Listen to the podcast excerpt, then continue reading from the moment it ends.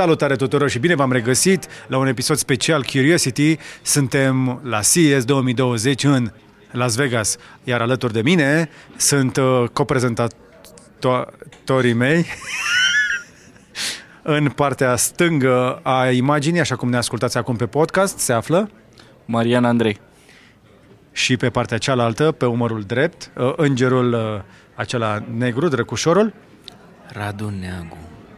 Asă, măsă, măs, asămără? Astea.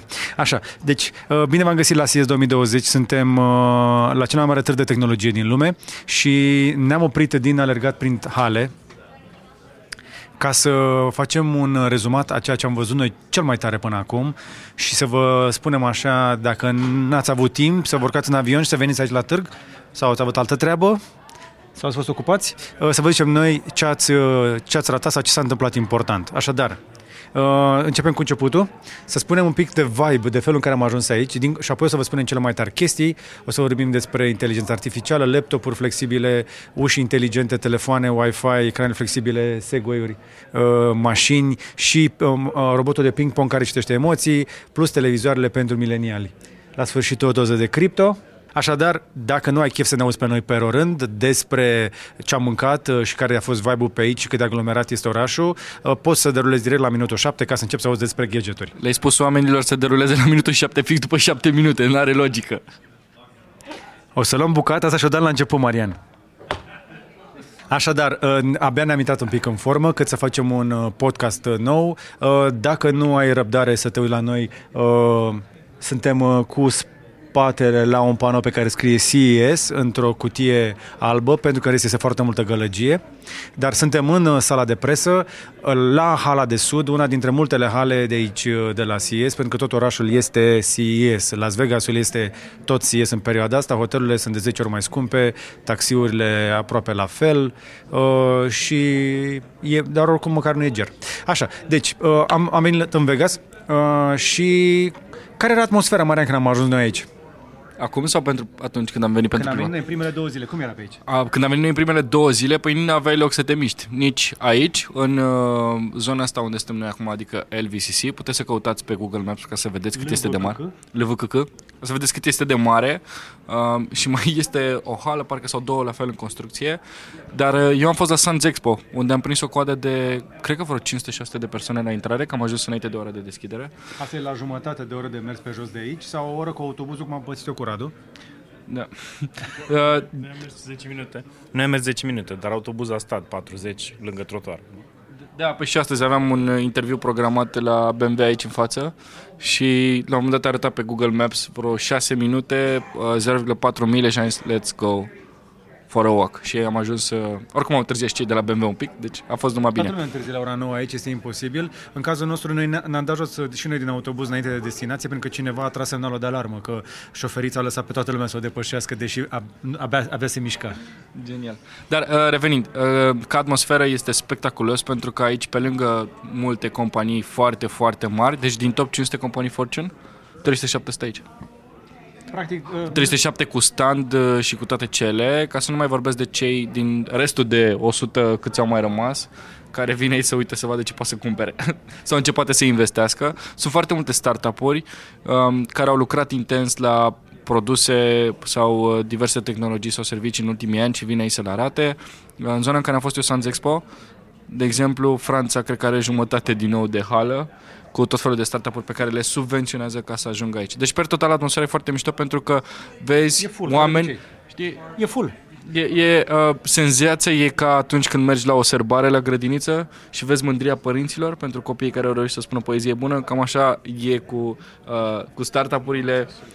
Pentru că sunt, v- îți aduci un produs la care ai muncit foarte mult timp și vin, a, vin o grămadă de oameni din presă uh, sau investitori să se uite la el. Deci e, f- e fain, e, e ceva ce nu primești nici la IFA Berlin, nici la Mobile World Congress, la alte târguri de tehnologie similare. Este un motiv pentru care suntem aici în uh, formație completă. Suntem cinci oameni. Uh, Sunt uh, eu, e Marian, noi am mai fost aici, Radu a mai fost și el anul trecut. Uh, Este pentru prima dată cu noi în CES și Andrei Brătucu. Andrei, vino să te vadă populația. Uh, Pentru cei care ne ascultați podcastul, o să vă arătăm un cap blond cu barbă, foarte simpatic, care muncește cod la cod cu noi și face o treabă extraordinară. Ne-a ajutat să filmăm o grămadă de materiale foarte bune. Și Lorena, care iarăși uh, uh, s-a luptat cu mulțimile și a făcut și ea niște chestii foarte drăguțe, Uh, însă astăzi a avut altă treabă uh, și uh, am preluat noi ștafeta, ca să zic așa. Deci suntem în echipă completă și am venit aici uh, la Siesca la pomul lăudat pe bună dreptate, pentru că pomul ăsta chiar nu doar că e lăudat, dar are și fructe. Dar vibe-ul din primele două zile a fost super nasol. Trebuie să recunoaștem chestia asta. Și nu din cauza standurilor care erau pline, ci din cauza amenințării războiului. Toată lumea era cu ochii după un televizor pe undeva să vadă dacă începe sau nu războiul. Uh, și slavă Domnului războiul nu a început, s-au calmat uh, și unii și alții. Uh, și a fost, era așa o tensiune în aer. Adică totul părea că merge ok, doar că par- cineva trebuie să se frâna de, frâna de mână așa la, la vibe. Acum văd că și-a revenit lucrurile și suntem bine. Cam asta este atmosfera cu care am venit aici. Uh, am mâncat, ca de obicei am mâncat bine, nu? Da. Ce am mâncat noi? Păi am început cu faimosul ramen, supă miso, orez, niște chestii după care plângi după ce le mănânci. Poate plângi tu. Am mâncat Impossible Burgers. Am mâncat Impossible Burger 2, care, m, nu știu, poate am, pentru că am mâncat deja primul, nu mi s-a părut atât de ok. Ne-am și balonat un pic de la el. Ne-am balonat foarte tare, adică trebuie să spun chestia asta. Deci sunt bine. Nu? Nu există o singură țeavă. La, Ma- la Mariana, la, da, la, anyway, să nu intrăm în detalii de genul ăsta. Deci cam ăsta e vibe-ul, da? Dacă te interesa vibe-ul nostru, cam ăsta e. Și acum hai să trecem și la tehnologie. Să-i dăm bătai. Hai să vă spunem din start care este cea mai tare chestie de la CS 2020. Să o punem la vot? E nevoie să votăm? Nu, nu, continuă, te rog, nu. Sunt 2 versus 1 oricum pentru treaba asta cu neon. Cum adică? Da, da. Ai văzut-o. Am văzut-o. Ai văzut-o? Am văzut-o. Ai văzut un demo. Nu am văzut-o. Da? Ai fost la prezentare? Da. Vorbiți când aveți microfonul în față. Ok. Deci, de- a- disputa este pe Neon Life și este cea mai tare chestie cu efect de piele de găină, cel puțin la mine. Am fost la prezentare, da, mă așteptam să fie trei sferturi bullshit, este. Trei sferturi este bullshit, păi da și sfertul ăla care mai rămâne dacă e adevărat, tot este prea tare. Este prea tare. Cea mai tare tehnologie pe care am văzut-o aici, nu este un gadget, nu are roți, nu are elici, uh, este un avatar. De fapt, este orice fel de avatar. Este o tehnologie care permite să creezi avataruri care arată identic cu o persoană. Ce? Zi. Co- continuă și după aia completezi. Deci pur și simplu ei creează, col- clonează uh, imaginea unei persoane într-un calculator, după care manipulează gesturile, uh, senzațiile, toată, toată partea asta de felul în care se vede, la o rezoluție eu cred că era 4K ecranul ăla, pentru că era mult prea detaliat, m-am apropiat cu camera foarte mult și era, detaliile erau extraordinare și peste partea asta de animație acestui avatar, o persoană care arată ca un om normal și care în realitate nu există, persoana respectivă nu doar că se mișcă și are reacții, se întristează, se bă, bucură sau se strâmbă orice face pe acolo, dar și poate să vorbească, însă partea de voce o să o tratăm un pic separat pentru că nu are legătură cu o altă tehnologie. Dar ce au reușit ei să facă? Să facă un avatar o persoană artificială, un om artificial care să se miște și să reacționeze facial și cu gesturi ca un om real, eu cred că este revoluționar. Și acum, Marian, te rog frumos să fii sceptic, că a- ăsta este ro- rolul tău în viață.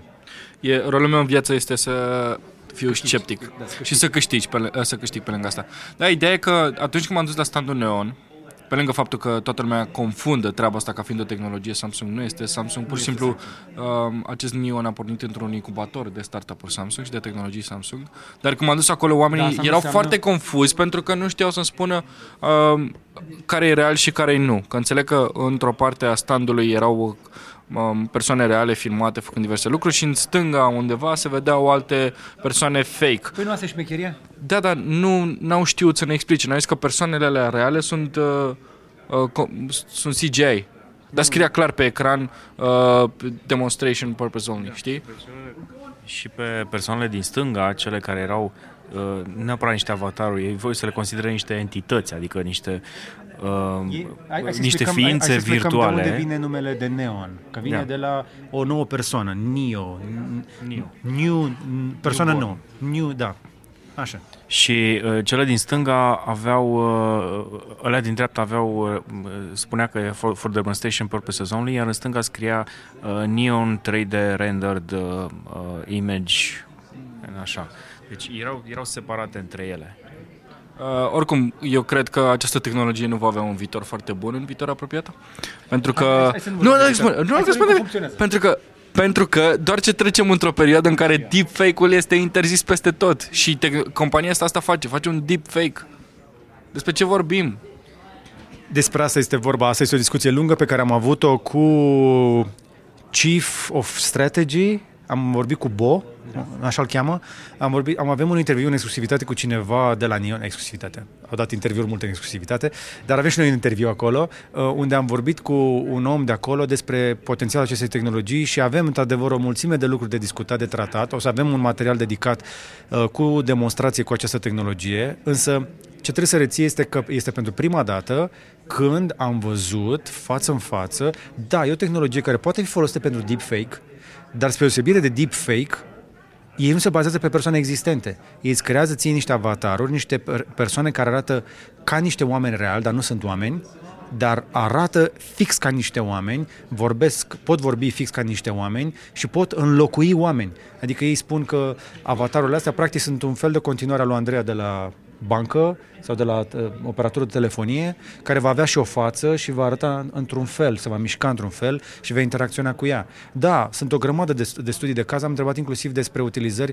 posibile pentru uh, deepfake sau pentru știri sau inclusiv pentru industria de adulți, pentru care am niște răspunsuri sur, un pic surprinzătoare și chiar am propus o variantă. I-am spus, uite, pe- de dragul oamenilor care nu vor și să facă diferența, pentru că oamenii nu vor și să facă diferența, ați fi de acord ca toți neon, toți neonii ăștia să aibă tatuat pe față, să zicem așa, virtual, faptul că este un neon, ca oamenii să știe că vorbesc cu un robot și uite, e o chestie la care ne gândim. Deci, neon, practic, uite, simplu fapt că generează o astfel de discuție, e, impor- e o tehnologie nouă, importantă și, ca de obicei, orice chestie nouă, prima oară creează controverse. Acolo a fost un pic uh, dubioasă discuția pentru că um, tipul a evitat să-ți răspundă în mod direct și a zis că vom face ceva. Era, foarte, era puțin evaziv față de chestia asta. Adică când am plecat de acolo de la stand, sentimentul meu a fost că dacă t- vorbești cu cineva pe uh, video, de exemplu, pe Skype, tu știi că este o persoană reală. Și atunci poți să empatizezi cu omul ăla și poți să trans- creezi un fel de rela- re- relație pentru că te bazezi pe faptul că el are senti- ăsta, emoții, sentimente. Dacă vorbești cu un astfel de neon, cum o să-ți dai seama că vorbești cu un astfel? Ce, o să, fac, o să pun acolo un, uh, un logo micuț, sunt un neon? Adică cum vei face diferența? Pentru că și eu aș fi tentat să înci- văd reacția oamenilor, pentru că așa vor testa. Vor vedea reacția oamenilor care nu-și dau seama că vorbesc cu un avatar. Despre asta, uh, despre Neon, așadar vom mai vorbi. Uite că i-am alocat uh, o grămadă de minute pentru că este pur și simplu o chestie wow și asta ne arată una dintre direcțiile importante în care merge tehnologia.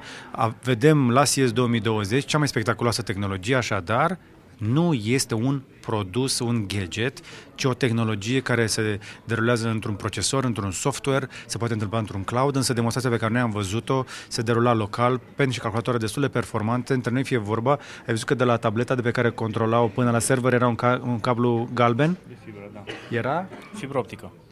Pentru că este e extrem de importantă latența, trebuie ca reacția să fie instantanee. Despre Neon, Neon un clip dedicat separat, la fel cum ve, multe lucruri pe care le vom spune astăzi o să le poți vedea uh, dacă nu le-ai văzut deja la noi și pe social media, pe Instagram uh, sau și pe YouTube în clipuri dedicate. Și hai să trecem la alte lucruri. Hai să vorbim despre trendurile importante. Uh, am văzut, o luăm uh, de pe teritoriul de laptopuri sau începem cu telefoane? Ce propui? Uh, hai să începem cu telefoane. Hai. Deși nu ne-am obișnuit să vedem la CES telefoane lansate recent, modele noi, pur și simplu am văzut la Samsung 4 modele. Am avut Galaxy A51, am avut Galaxy A71, uh, S10 Lite și Note 10 Lite. O să vedeți cu fiecare dintre ele un material la George pe blog. Uh, alți producători nu știu care să fi lansat telefoane. Samsung a venit cu light-uri în condiția în care el nu mai face light-uri de vreo 3 sau de 4 ani de zile. Huawei ne arată Nova 5T, dar știm deja telefonul. A fost lansat cu o lună și jumătate, două. Alte la telefoane? Commercial. Nu, nu am văzut altceva. Am văzut eu unul scăpat de Samsung în perioada asta undeva în Finlanda, Samsung X-Cover Pro și este un telefon de vreo 500 de euro la care îi poți schimba bateria. Nu cred. E, este un uh, racket. Dar nu l-au arătat aici. Nu, nu le-au arătat, uh, sunt niște poze undeva pe net uh, puse, dar uh, cam asta ar mai fi de aici. A- Asta este partea de telefoane, Uh, dar la, um, dincolo de telefoane au revenit cei de la Royol cu ecranele flexibile și cu FlexPy-ul pe care l-am văzut anul trecut aici. Pentru că n-au putut să le vândă, le-au agățat pe toate într-un copac. Mă ziua. Și n-au putut să le vândă și le-au agățat pe toate într-un copac acolo frumos. Și dacă vă uitați pe YouTube, uh, fa- fața lui Marian spune o, o mie de cuvinte când aude despre Royol, Marian simte tot. Despre flexibile, în general, m-am săturat să aud despre flexibile în general. Te-ai săturat de flexibile? Da, frate, dăm un telefon flexibil la 1000 de euro și îl iau. Hai să-l vedem în mâinile tuturor, să vedem că ține mult folia aia. Ui, mei. Și fix despre asta este vorba, pentru că următorul trend despre care vreau să vă povestesc este cel al ecranelor flexibile. Nu, nu am văzut telefoane flexibile aici, pentru că știm deja că Marian este suficient de frustrat de chestia asta. Sunt, dispozitivul e flexibil, ecranul nu este. La ce? Următorul trend pe care... Nu, nu, nu, am văzut și ecrane flexibile, am văzut laptopuri cu ecrane flexibile. Pam, pam. Mă bucur. Da, Marian atât are de spus. Am văzut un, ceva de la Dell cu un ecran flexibil. Practic este un uh, 17 inch care se împăturește în două. Te ajută la ceva chestia asta, Radu? Cu cât mai mare este ecranul, cu atât ai mai mare probabilitatea să ajungă- ajungă în service. Dar hei, de la e cel mai bun service până acum, nu? Vine stilea de acasă.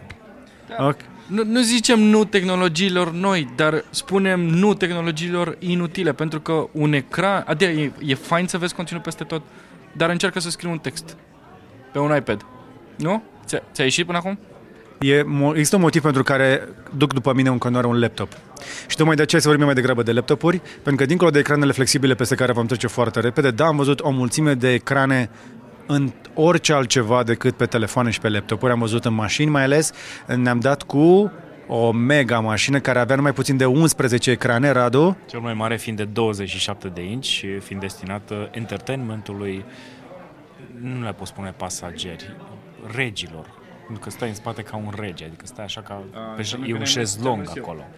Marian este invidios că noi ne-am dat cu Faraday Future, FF91 și am făcut un interviu în exclusivitate din nou cu pilotul de teste care este român și îl salutăm din nou pe, de acum prietenul nostru de la Faraday Future care ne-a promis că ne bagă în fabrică. Ah, nice. Abia aștept. Aha, aha, aha. În China. Nu, aici. Ah, În California, e made in California. Faraday Future, dacă ați văzut mașina cu modul ăla UFO, ne-am dat cu ea prin Las Vegas. Băi, și este o experiență foarte tare. Uh, despre mai mașini un pic mai încolo, dar pe scurt, e o experiență electrică complexă și completă. Stai să înțeleagă geek și imaginează-ți, imaginează-ți doar cum propulsezi 3 tone în 2,4 secunde de la 0 la 100 de km. Cu 1050 de cai putere, se știe. Trei motoare, Marian. Nice. Battery pack de 130 de kWh. Nice. Da, pachet de baterii foarte mare care se, su- se s- duce foarte repede pentru că na, avem o mașină foarte gurmandă pentru că e foarte mare. Dar mai mult despre mașina asta v-am spus într-un clip separat și să mai vorbim despre mașină un pic mai încolo. Deci ecrane peste tot uh, și ecrane inclusiv în electrocasnice, ecrane transparente. Au revenit cei de la Conca cu televizorul acvariu, uh, ecran transparent. Nu știu ce vrea să la televizor pe un, e- printr-un ecran transparent, dar la frigidere îmi place ideea, nu? Da. Suntem de acord? Dar eu aș pune ecranul la transparent să fie uh, toate geamurile din uh, dormitor. Da. Tot, tot geamul, așa. Din, din, pă- din pământ până la plafon.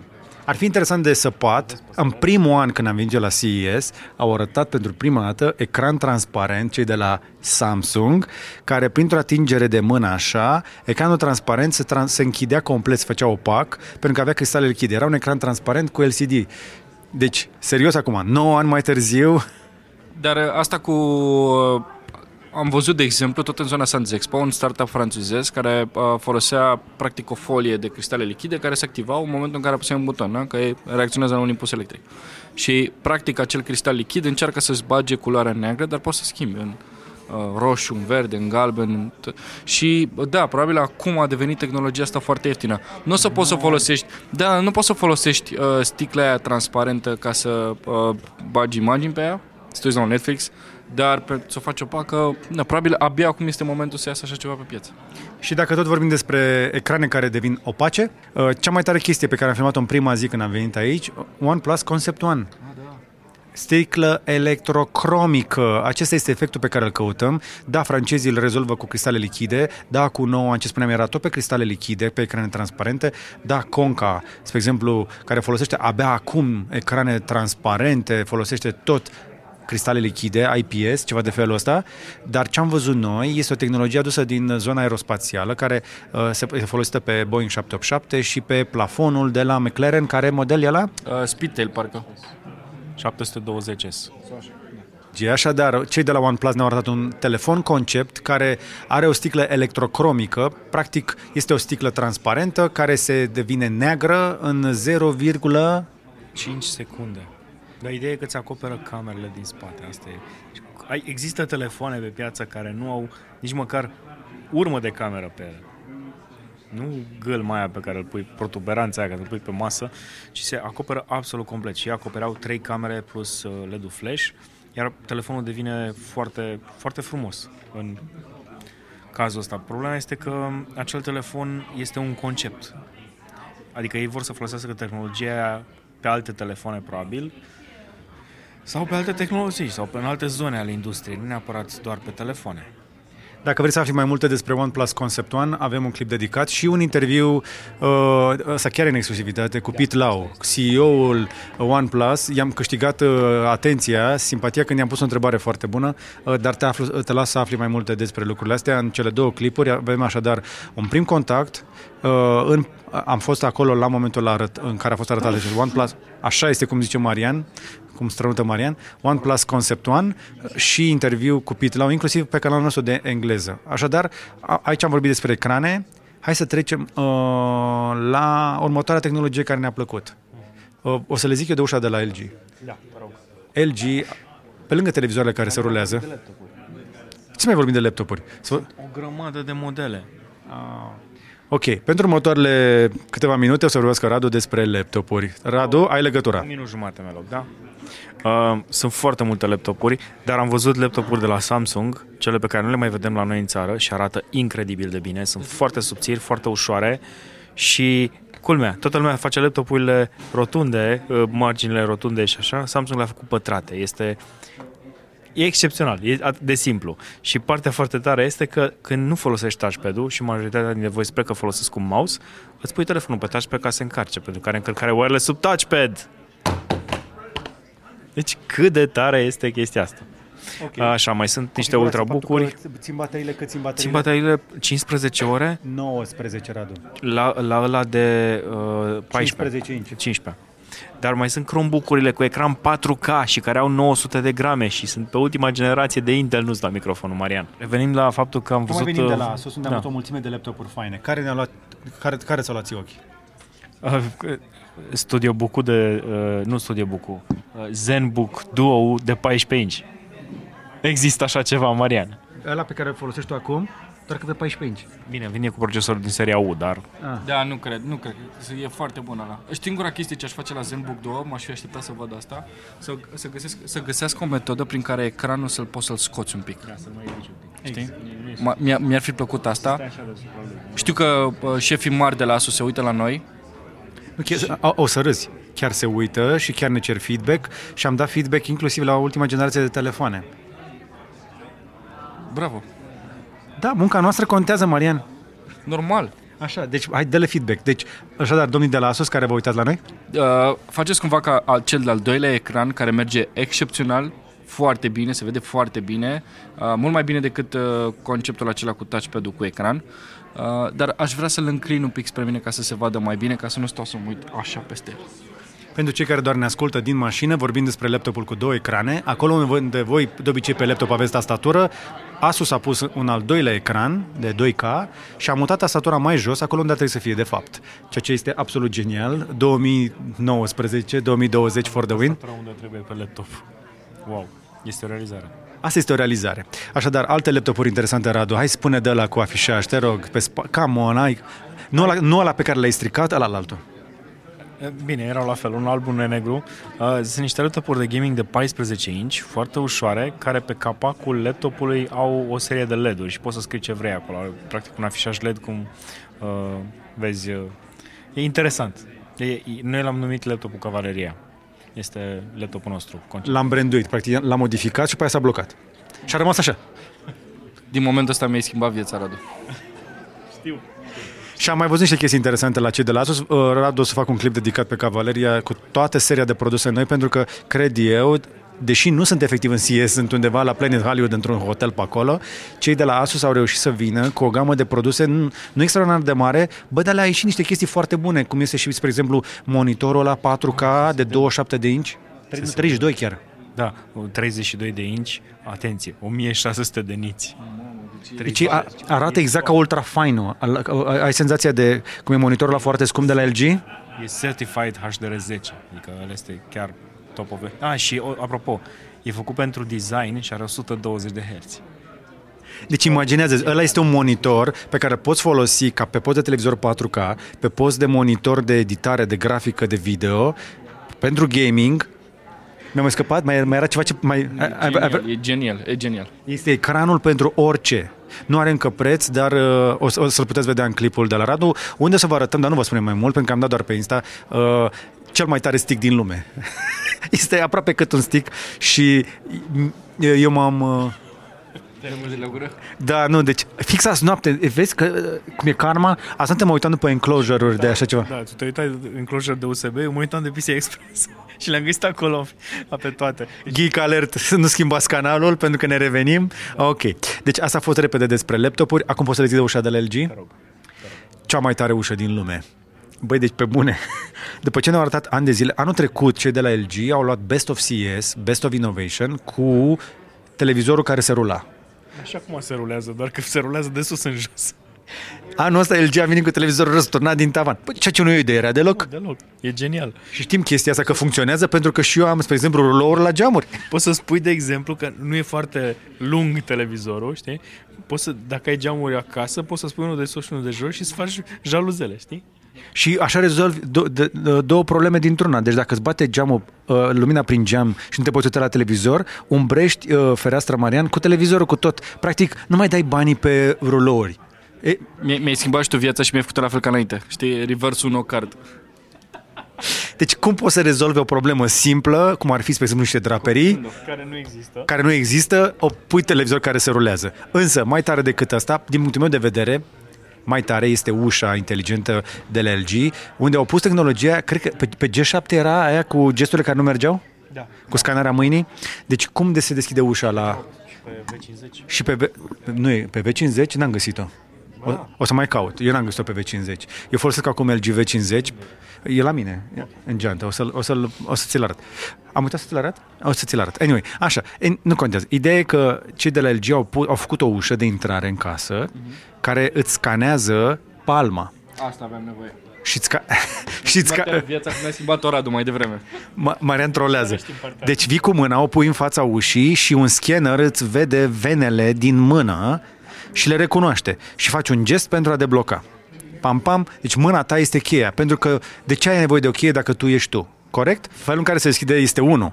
Dar lângă ușă sunt două ușițe, una practic care pot fi accesate prin scanarea unui cod de bare de un curier. Vine curierul la tine și uh, ori e deschis de la distanță, ori scanează un cod de bare că trebuie să-ți aducă livrarea aia, se deschide o ușă și îți bagă coletul, închide ușa la loc și practic s-a lăsat coletul. Este o mare problemă în Statele Unite unde furtul de colete este uriaș. Se fură milioane de colete în fiecare an, milioane, deci poliția nu mai face față și Așa poți să-ți practic și la noi ai putea să-ți vină cineva la tine, chiar dacă nu ești acasă, lângă ușă să mai fie o ușiță, bagă acolo, se încuie și tu- tu îl iei pe partea cealaltă.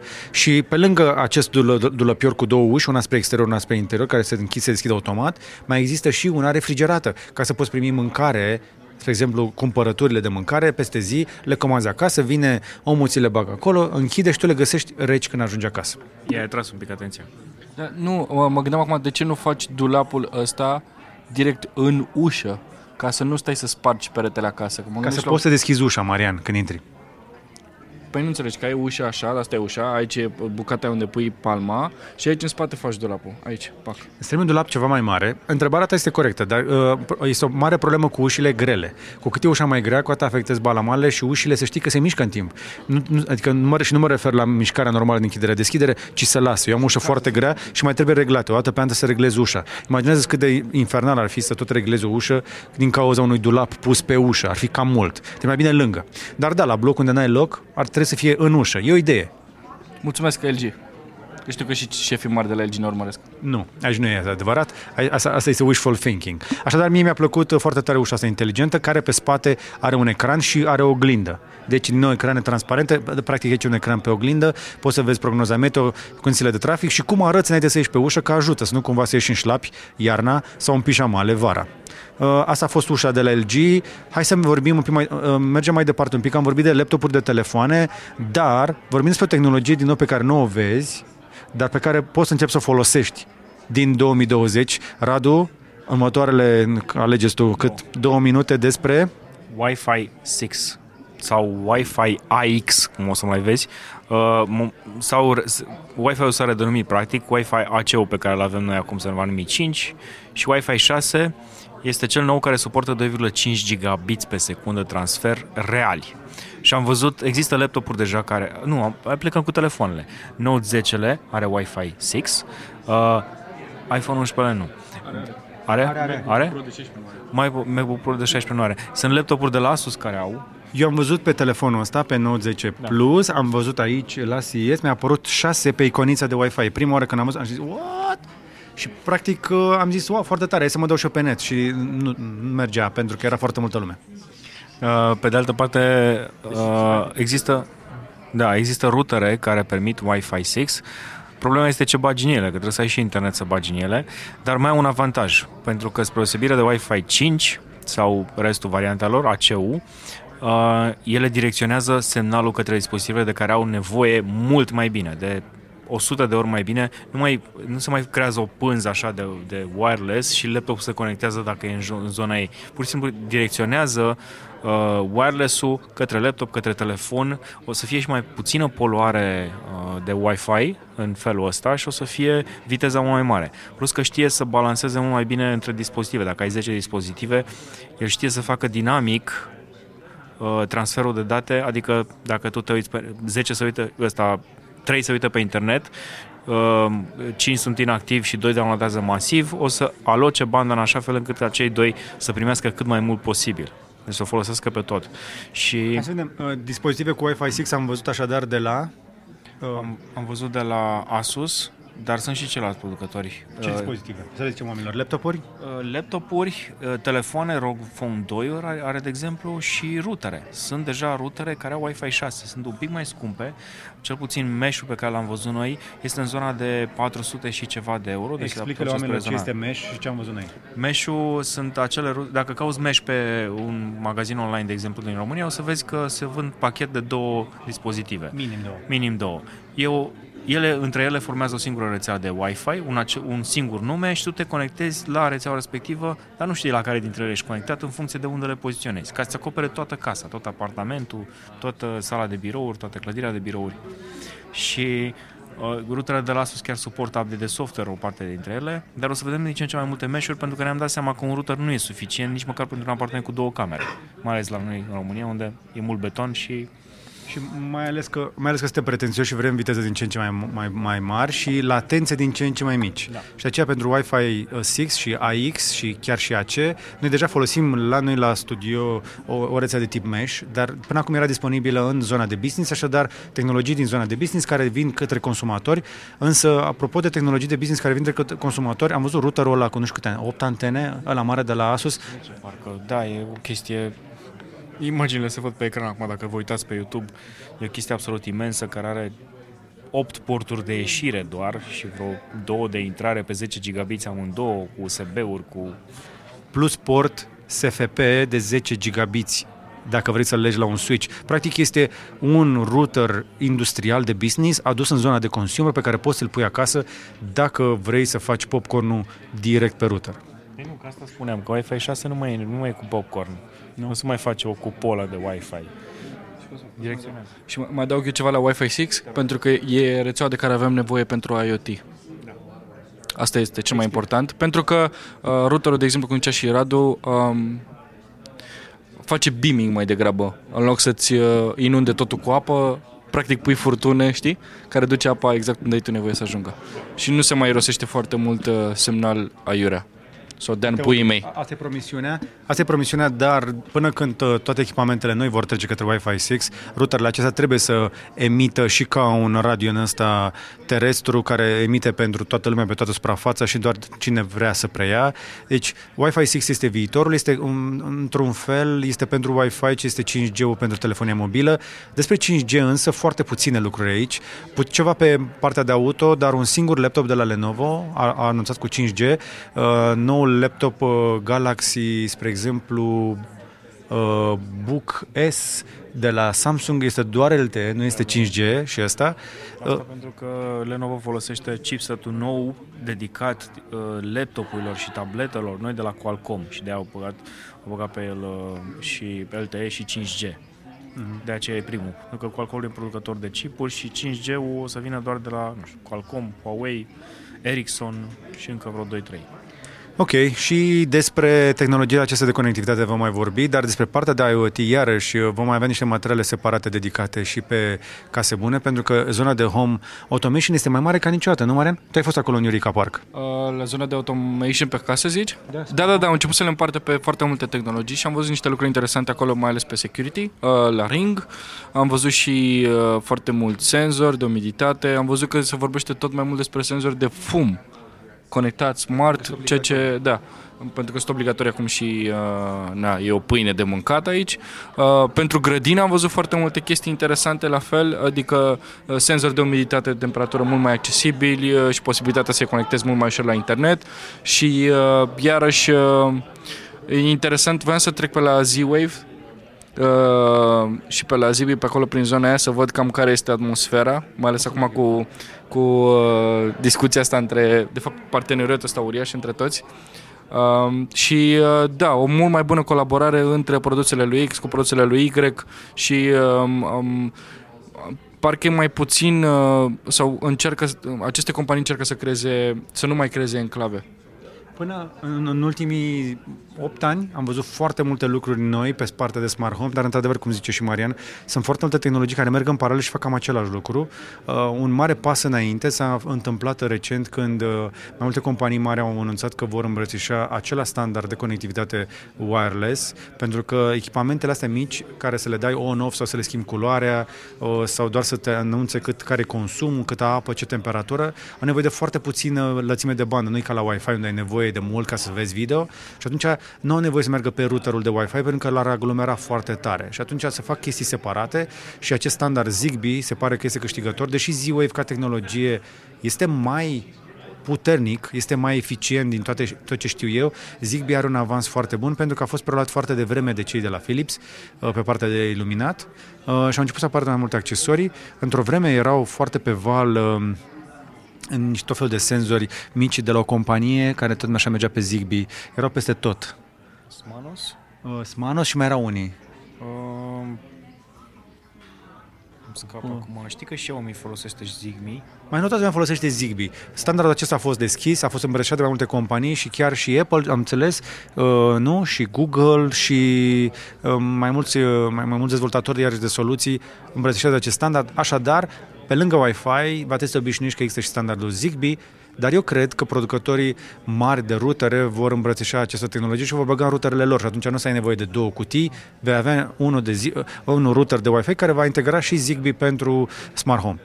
Am mai văzut o chestie foarte mișto, uh, tot legat de partea asta cu undele pe care nu le vedem. Bluetooth uh, Association va redenumi Bluetooth Low Energy în Low Energy Audio și finally, finally o să avem mai multe streamuri la calitate aptX HD, adică de calitate foarte bună, care se duc simultan către căștile tare wireless. Adică buds-urile nu se mai conectează între ele, acele true wireless, nu se mai conectează între ele, pentru că așa funcționează. E un semnal Bluetooth de la telefon la o cască și cealaltă se, casca aia se conectează la cealaltă. Acum o să primești același semnal de calitate chiar și de la un telefon pe mai multe perechi de căști. Și o să intre într-un final calitate HD pe căști wireless, lucru care nu era posibil până acum. Da, uh, telefoanele știu să facă deja, să trimite. Adică telefonul meu e conectat în permanență la trei uh, device-uri Bluetooth. Căști, căști, căștile Bluetooth pe care le am de la Plantronics uh, funcționează ca entitate separată, dar telefonul nu știe să facă streaming pe amândouă. Dar, dar uh, merge conectat, merg conectate ambele în paralel. Pentru o aplicație, Așteaptă microfonul, mergi poți să faci chestia asta pentru o aplicație, problema este că cu cât ai mai multe dispozitive, cu atât se înjumătățește uh, calitatea semnalului. Și oricum era slab până acum. Bluetooth-ul este- trebuie să evolueze pentru că prin aceeași conexiune Bluetooth vrem să ne legăm în același timp și un ceas inteligent, poate și o brățară de fitness, poate și niște căști audio, ba poate vrem să se lege și la uh, laptop ca să-ți vină mesajele. De, sunt situații în care un telefon mobil se leagă și la 3-4 accesorii simultan și atunci, da, într-adevăr, Bluetooth trebuie să învețe mai multe lucruri, iar pentru partea de audio, partea de audio consumă cea mai multă energie, uh, cea mai multă lățime de bandă și atunci trebuie să-l tratezi cumva separat și asta din nou este o chestie importantă pentru că uh, dacă vrem cu adevărat să scăpăm de mufa jack, trebuie să merite, să poți să scoți sunet de calitate pentru căștile tale și uh, la capitolul ăsta am văzut extrem de multe, este o invazie de căști true wireless, doape de urechi, ca să zic așa, e peste tot. S-a venit tehnic s-a venit cu căști wireless. Ai mai auzit de tehnic ceva în ultimii ani? E bine, anul ăsta au multe modele. Jabra. Ai mai auzit ceva de Jabra? Eu știam, eu știam că au... Da, sunt mari, deja, uh, aproape de să faliment. Dar Technics, brandul a fost resuscitat de noul CEO Panasonic anul trecut sau acum un an și jumătate, o femeie care a zis că brandul Technics trebuie să se reînvie, l-a readus și fac produse de înaltă fidelitate, de foarte bună calitate. Corect, corect. A, și Bluetooth ar trebui să nu consume deloc energie sau să se încarce singur.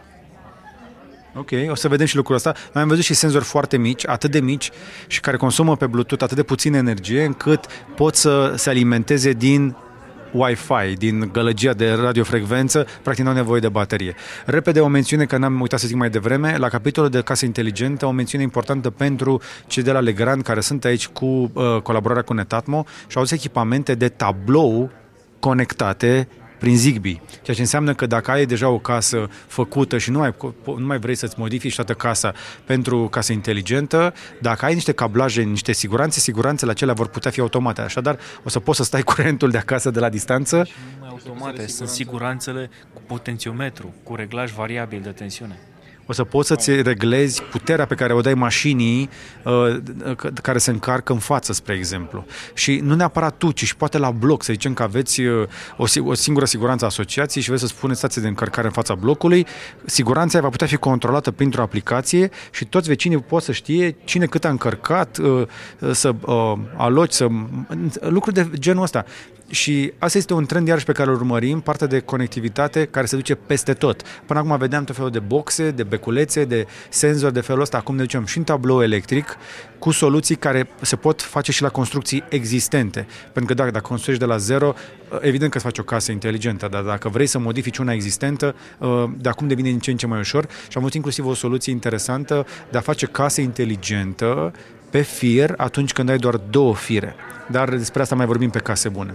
Ok, hai să trecem despre part, de, la partea asta de casă inteligentă și smart home la două chestii foarte tari pe care le-a încercat Marian.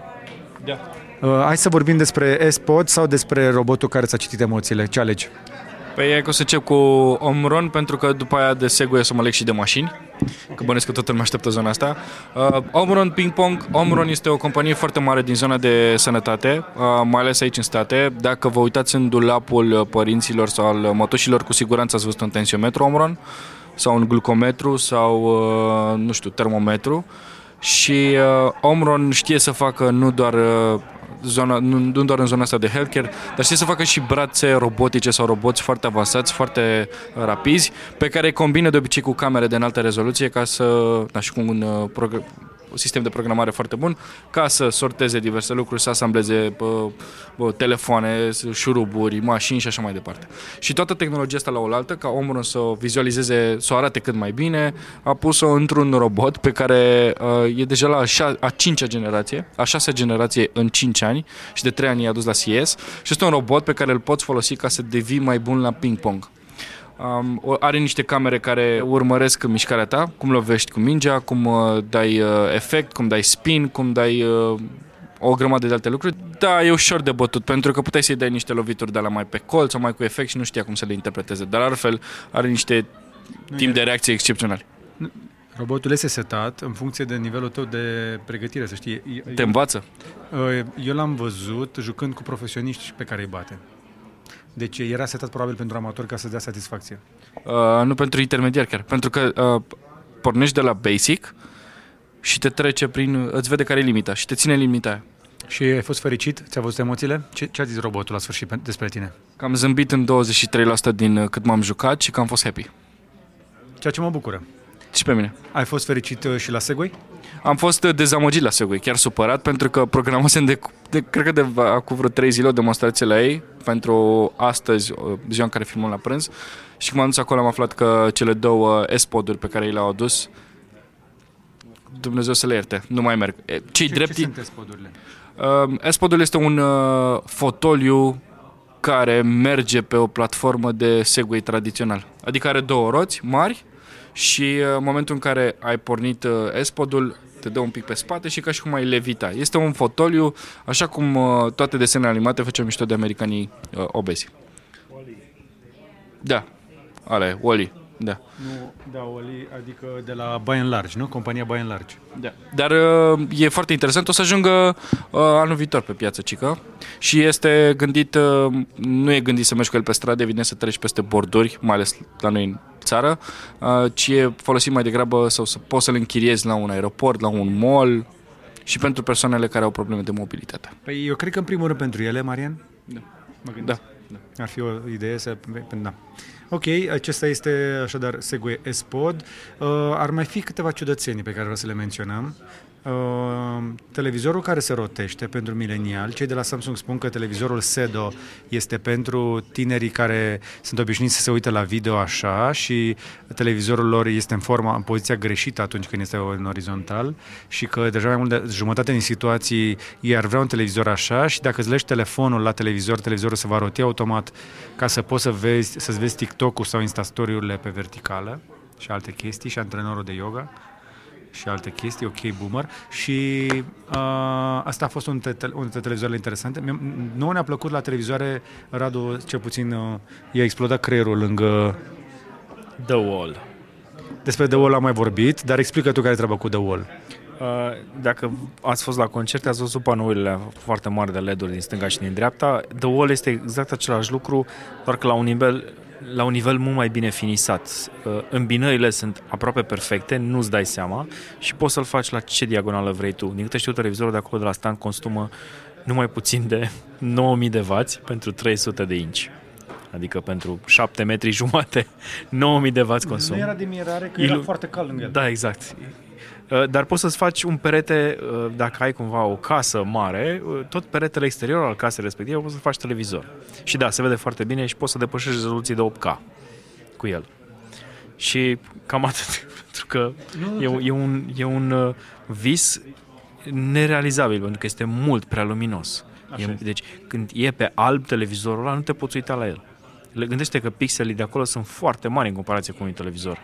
Uh, Cu toate astea sunt cei mai mici puși pe panouri de genul ăsta până acum, de aceea te păcălesc că pot fi ca un televizor. E micro LED, da. Este micro LED și uh, practic dot pitch-ul este deja la nivel de sub 2 mm, nu, nu mi-am putut spune exact, am întrebat la stand, nu prea știau, dar mai multe despre tipul ăsta de ecran Samsung vorbește la IBC, la conferința de la Amsterdam unde arată soluții de afișaje profesionale. Uh, ar mai fi de important de zis, am mai văzut de televizoare care se rulează, mai era o tehnologie care... Da, televizorul de la LG se rulează și invers. Mm, Am zis asta, nu? Am zis Și asta. mai e televizorul ăsta. Ah, televizor de la Samsung fără margini. Da. Pentru care avem un clip separat. Uh, Dar pe, pe scurt, practic, uh, dacă știi televizorul de la Samsung, acum există unul și aproape fără ramă. Adică rama este atât de subțire că aproape nu se vede și poți să-l pui pe perete și are 2 cm grosime? Cam așa? Da, are 2 cm grosime în totalitatea lui. Problema e că rama aia invizibilă este doar pe 3 laturi. Pentru că latura de jos are ramă. Păi, da. Dar sunetul pleacă din ramă, e destul de interesant și exact cum ziceam, avem un clip separat pentru el. Și acum, hai să ne apropiem de final, înainte să spunem care sunt lucrurile cele mai ciudate pe care le-am văzut la CS 2020. Marian? Încep tu sau zic eu? Trebuie să încep să mă gândesc. Uh, Am văzut o chestie foarte ciudată pe care am văzut-o, a fost uh, robotul care face raclet. Uh, robotul care face raclet. Ce? Brânza raclet. Ai auzit de, ai auzit de brânza raclet? E un robot care uh, punea singur brânza la încins și un alt braț care venea și o tăia. Și am mai văzut uh, în, la standul Japoniei, evident, uh, uh, senzorul pentru hârtie igienică. Te anunță câtă hârtie igienică mai ai okay. și nu doar asta, dar îți spune și câtă hârtie igienică ai consumat. Mai ales dacă pui sistemul ăsta într-o companie, ca să vezi pe ce se duc, cum, cum, cum, cum își banii. Toaleta inteligentă costă doar 7000 de dolari și merge mână-mână cu următorul gadget pe care eu l-am ochit. Uh, este un fel de vibrator conectat care este pe mare val, tehnologia pentru adulți a fost iarăși un segment foarte important la nu, CS. Nu microfonul, nu? Ăla este la generația 15 cred că. că este o companie foarte mare în momentul ăsta. E companie care face vibratoare. Una dintre cele mai mari companii de vibratoare este la CS 2020, unde deja există tehnologie tech pentru adulți și uh, vibratorul pentru bărbați care poate fi controlat de la distanță este una dintre, unul, unul dintre gadgeturile care a fost foarte, foarte apreciat, da. Uh, și mai văzut o chestie interesantă, da, acea gondolă zburătoare care am văzut-o la Pepcom, la Digital Focus, dar era doar prototip, era o chestie mai mică. Am filmat-o la Sans Expo pe aia. Ai filmat-o? Da, da, da, japonezi, tot japonezi. Japonezi, japonezi. Uh, Radu, ciudățenile tale? Încerc să-mi dau seama, dar nu mi-aduc aminte acum. Mai continuă tu și mă mai gândesc și un pic. Nu, nu mi-aduc aminte. Ne apropiem de final atunci. Ar trebui să mai vorbim despre mașini, dar nu aș vrea să vă spunem prea multe, pentru că Marian pregătește niște materiale dedicate. Uh, mențiunea, o mențiune importantă, deși ne-am obișnuit să vedem genul ăsta de chestie mai nou în ultimii doi ani mai ales, uh, apar tot felul de colaborări între companii din zona de auto sau de aviație cu Uber, iar Uber anul ăsta are ceva cu Hyundai, un, un prototip la scară, un model de, cum să-i spunem în ăsta, velocopter, cum e, ce, ce e chestia aia de la ei de la stand? Uh, este o dronă. Eu cred că mai degrabă este un exercițiu de PR, așa cum a fost și cu Bell și s-a vorbit foarte mult și până la urmă nu s-a mai întâmplat nimic. Cred că așa o să fie și cu Hyundai. Se ele. Uh, așa cum este și cu mașina Sony. Adică sunt doar exerciții de PR. Eu și le văd. Uh, Mercedes a arătat acum câteva luni un vehicul de genul ăsta pentru last mile, pentru ultima bucată de navetă, să lase în oraș să te aterizeze undeva. Bun, dar știm că într-un scenariu real nu există, e foarte greu să transformi acest last mile în ceva care să fie, știi? Gândește-te la drumul tău spre muncă sau spre casă, că e destul de greu să-l adaptezi. Um, și sunt situații care merg doar în anumite orașe. Deci e, e greu să disrupă la nivel glo- global. Da, e foarte mișto să vezi o dronă de asta care practic nu este altceva decât un elicopter electric uh, și e ceva mai silențios, dar chiar aș vrea să văd că funcționează undeva și că se întâmplă ceva, că vorbim despre ele ca și de mașini autonome și mașini electrice de 5 ani și iată vezi doar mici bucăți. Așadar, per total, ce, ce chestii mi-a plăcut la mașini aici? Mi-a plăcut faptul că Amazon Alexa începe să apară pe mașini, standalone, și am văzut treaba asta la Byton și la Lamborghini, și la Lamborghini chiar o să... Există un, uh, un device de 50 de dolari, Amazon Alexa pentru auto, Ama- Amazon Auto. Nu, există un încărcător de telefon pentru mașină cu pe priză de 12 volți care suportă Alexa uh, și l-am filmat. Există Lamborghini Huracan cu Amazon Alexa, ca să o luăm mai direct. Uh, ce-am mai văzut tare de la Bosch, dar n-am apucat să ajung acolo, am văzut că există pe lista de, de la CS. Uh, este un uh, retro... cum, dai, uh, parasolar Ah. care este transparent și care uh, vede de unde zbate soarele și înnegrește doar bucata care te-ar putea orbi, știi? În rest, uh, parasolarul rămâne transparent. Și mi s-a părut foarte spectaculos. De la Byton uh, au anunțat o platformă pentru colaborări, pentru tot felul de conținut pe, pe ecranul la mare, care e pe toată lățimea bordului.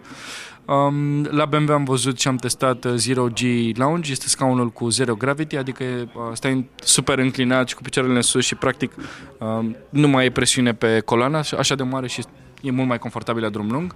Este deocamdată uh, sub faze de testare, dar va ajunge, cred că 95% pe, pe MVX7 în viitor apropiat. Și am mai văzut acolo și un concept care arată bă, un interior fără butoane, care a mers. Cât, am, cât m-am jucat cu el, a mers de fiecare dată. Avem clip despre asta separat, ne arăți mai multe, da? Uh, În rest, pe partea de auto, destul de puțin. Uh, Foarte puțin pe electromobilitate aici și des, câte ceva despre tehnologie. Și cei de la Nvidia au venit cu soluții pentru automotive, dar toată lumea vrea să vândă ceva pe zona de auto și Marian zicea mai devreme și redea de prototipul celor de la Sony. Pe bună dreptate, e doar un concept în care se arată tehnologii de instalat în orice altă mașină, ei nu vor să vândă mașini Sony.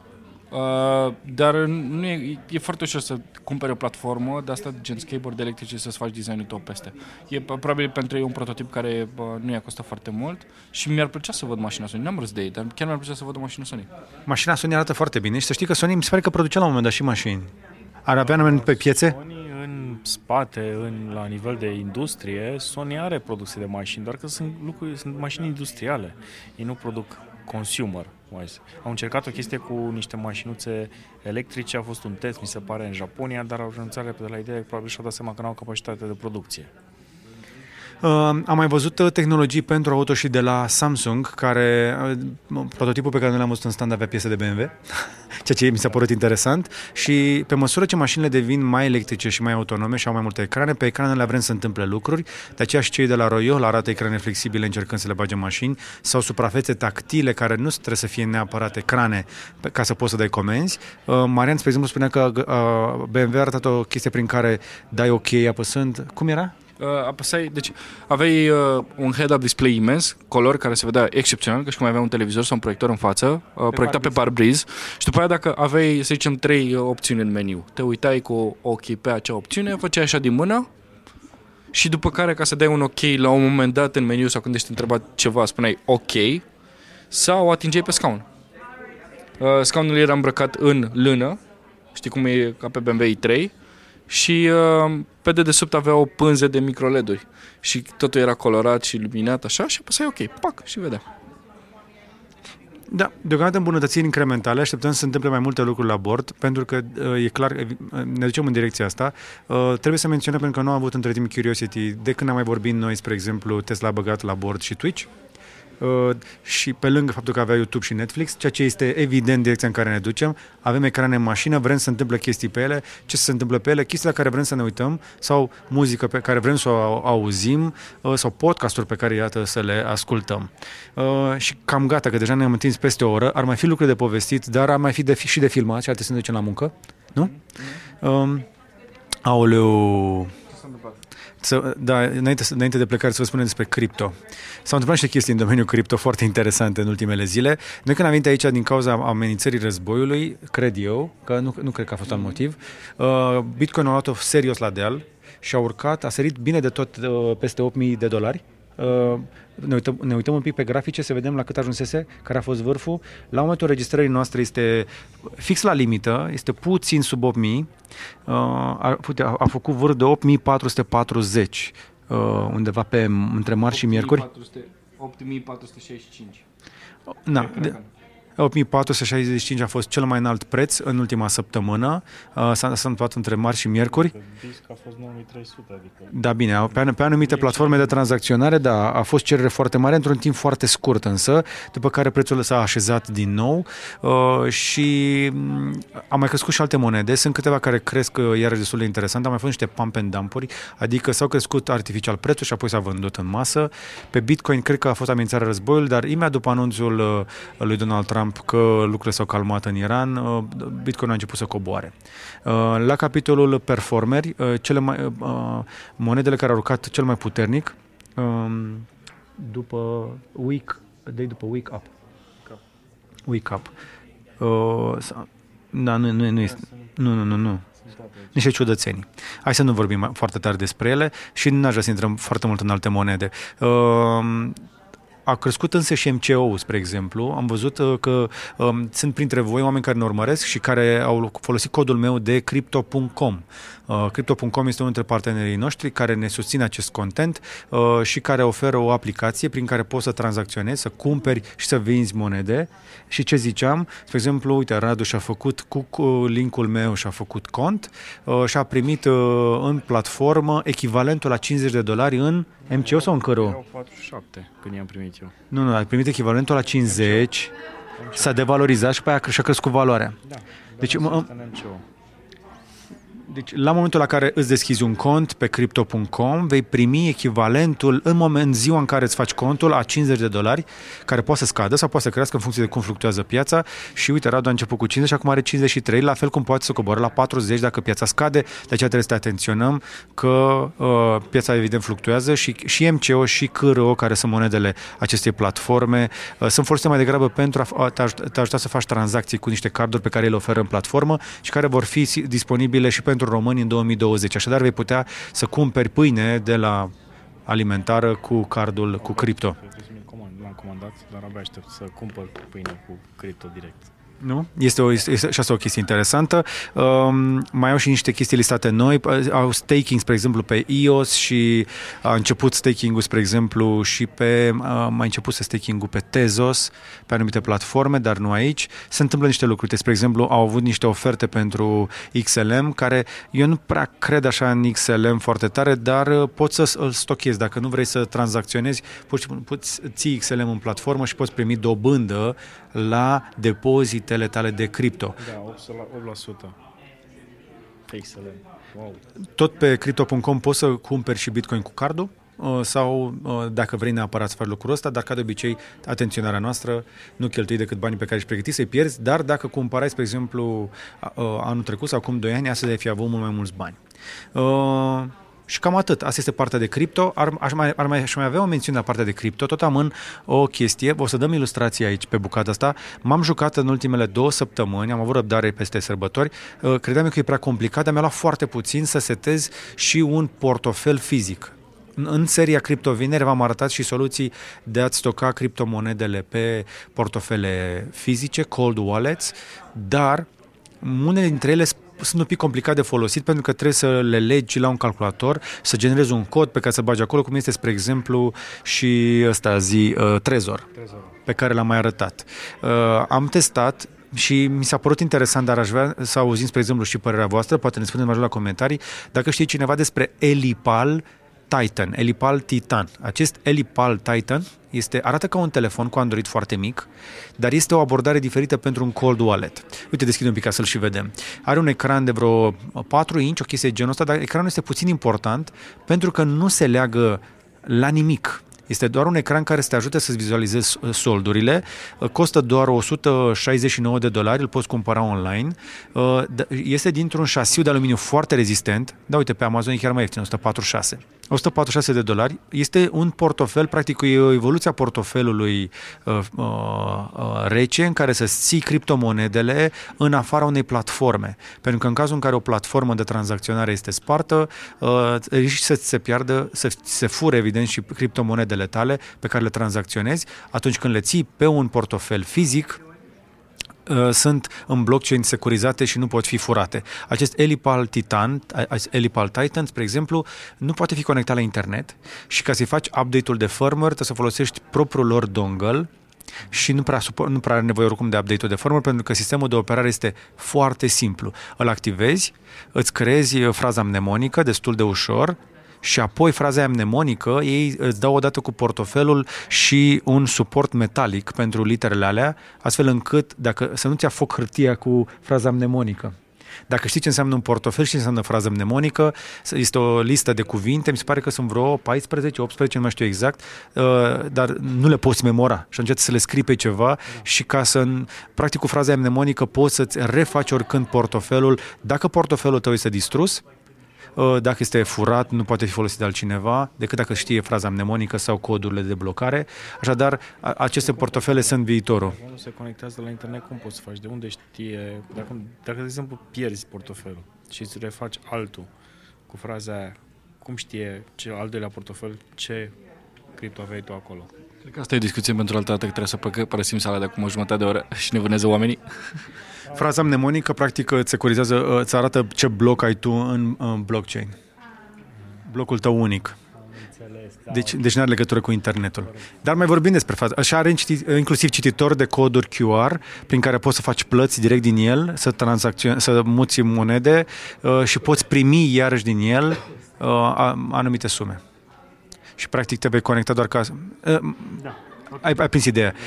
acesta este Elipal Titan, așadar este un device pe care l-am încercat în ultima perioadă, încă n-am făcut tranzacții pe el, o să-și fac în perioada care urmează. Nu vi recomand neapărat, dar vreau doar să aflu părerea voastră dacă sunt printre voi oameni care l-au folosit și cu asta ne oprim aici. A fost uh, un Curiosity lung care ține loc uh, uh săptămâna asta și de IGDLCC. Uh, nu știu dacă avem timp să facem un IGDLCC, este o mini vacanță pentru cel mai urmărit podcast din România. Apropo, în continuare vă mulțumim, da? da? Uh, bravo, bravo, bravo, bravo, bravo. Așa? Cred că o să ne bată MCN-ul cu interviu cu Tataie, frate. Deci a avut un interviu foarte fain. Nu știu dacă ați văzut. Micuțu a avut un podcast cu Tataie de la Mafia, care a mers foarte bine și îl felicită uh, pe Cosmin. Uh, care am văzut că ne dă like-uri la postările de la CES, uh, semn că poate anul viitor o luăm cu noi, eu cred că i-ar plăcea, cred că ar fi drăguț și sunt oameni care ne-au spus chestia asta la comentarii, cum ar fi să luăm pe cineva cu noi aici? Mm? Da. Mm-hmm. Bine, am zis că o facem de acum câțiva ani cu MVC-ul. Dar am făcut acolo, am dat, am dat bilete, uh, am dat acces uh, unor fani la Mobile World Congress și cred că am putea să ne organizăm de pe acum pentru la toamnă, spre exemplu, la IFA Berlin. Eu cred că este o primă experiență interesantă. Să ajungem în Statele Unite e destul de complicat, da. uh, nu este ușor, dar poate pentru IFA Berlin, pentru membrii noștri vom face ceva special. Apropo, membrii care ne urmăresc uh, pe YouTube au văzut în avantpremieră o mulțime de clipuri de aici și văd în continuare, le oferim mulțumirea noastră pentru că avem o comunitate de peste 2000 de abonați plătitori. 2000? Da, da, da. Sunt... Au sărit de 3? Ia verifică. Uh, hai, uite-te tu. Până, deci până în alta vreau să le mulțumim celor care sunt membri pe canalul uh, uh, meu de YouTube și care uh, și, cu dat, și datorită lor am ajuns aici. În decembrie am avut încasări peste, peste obișnuit.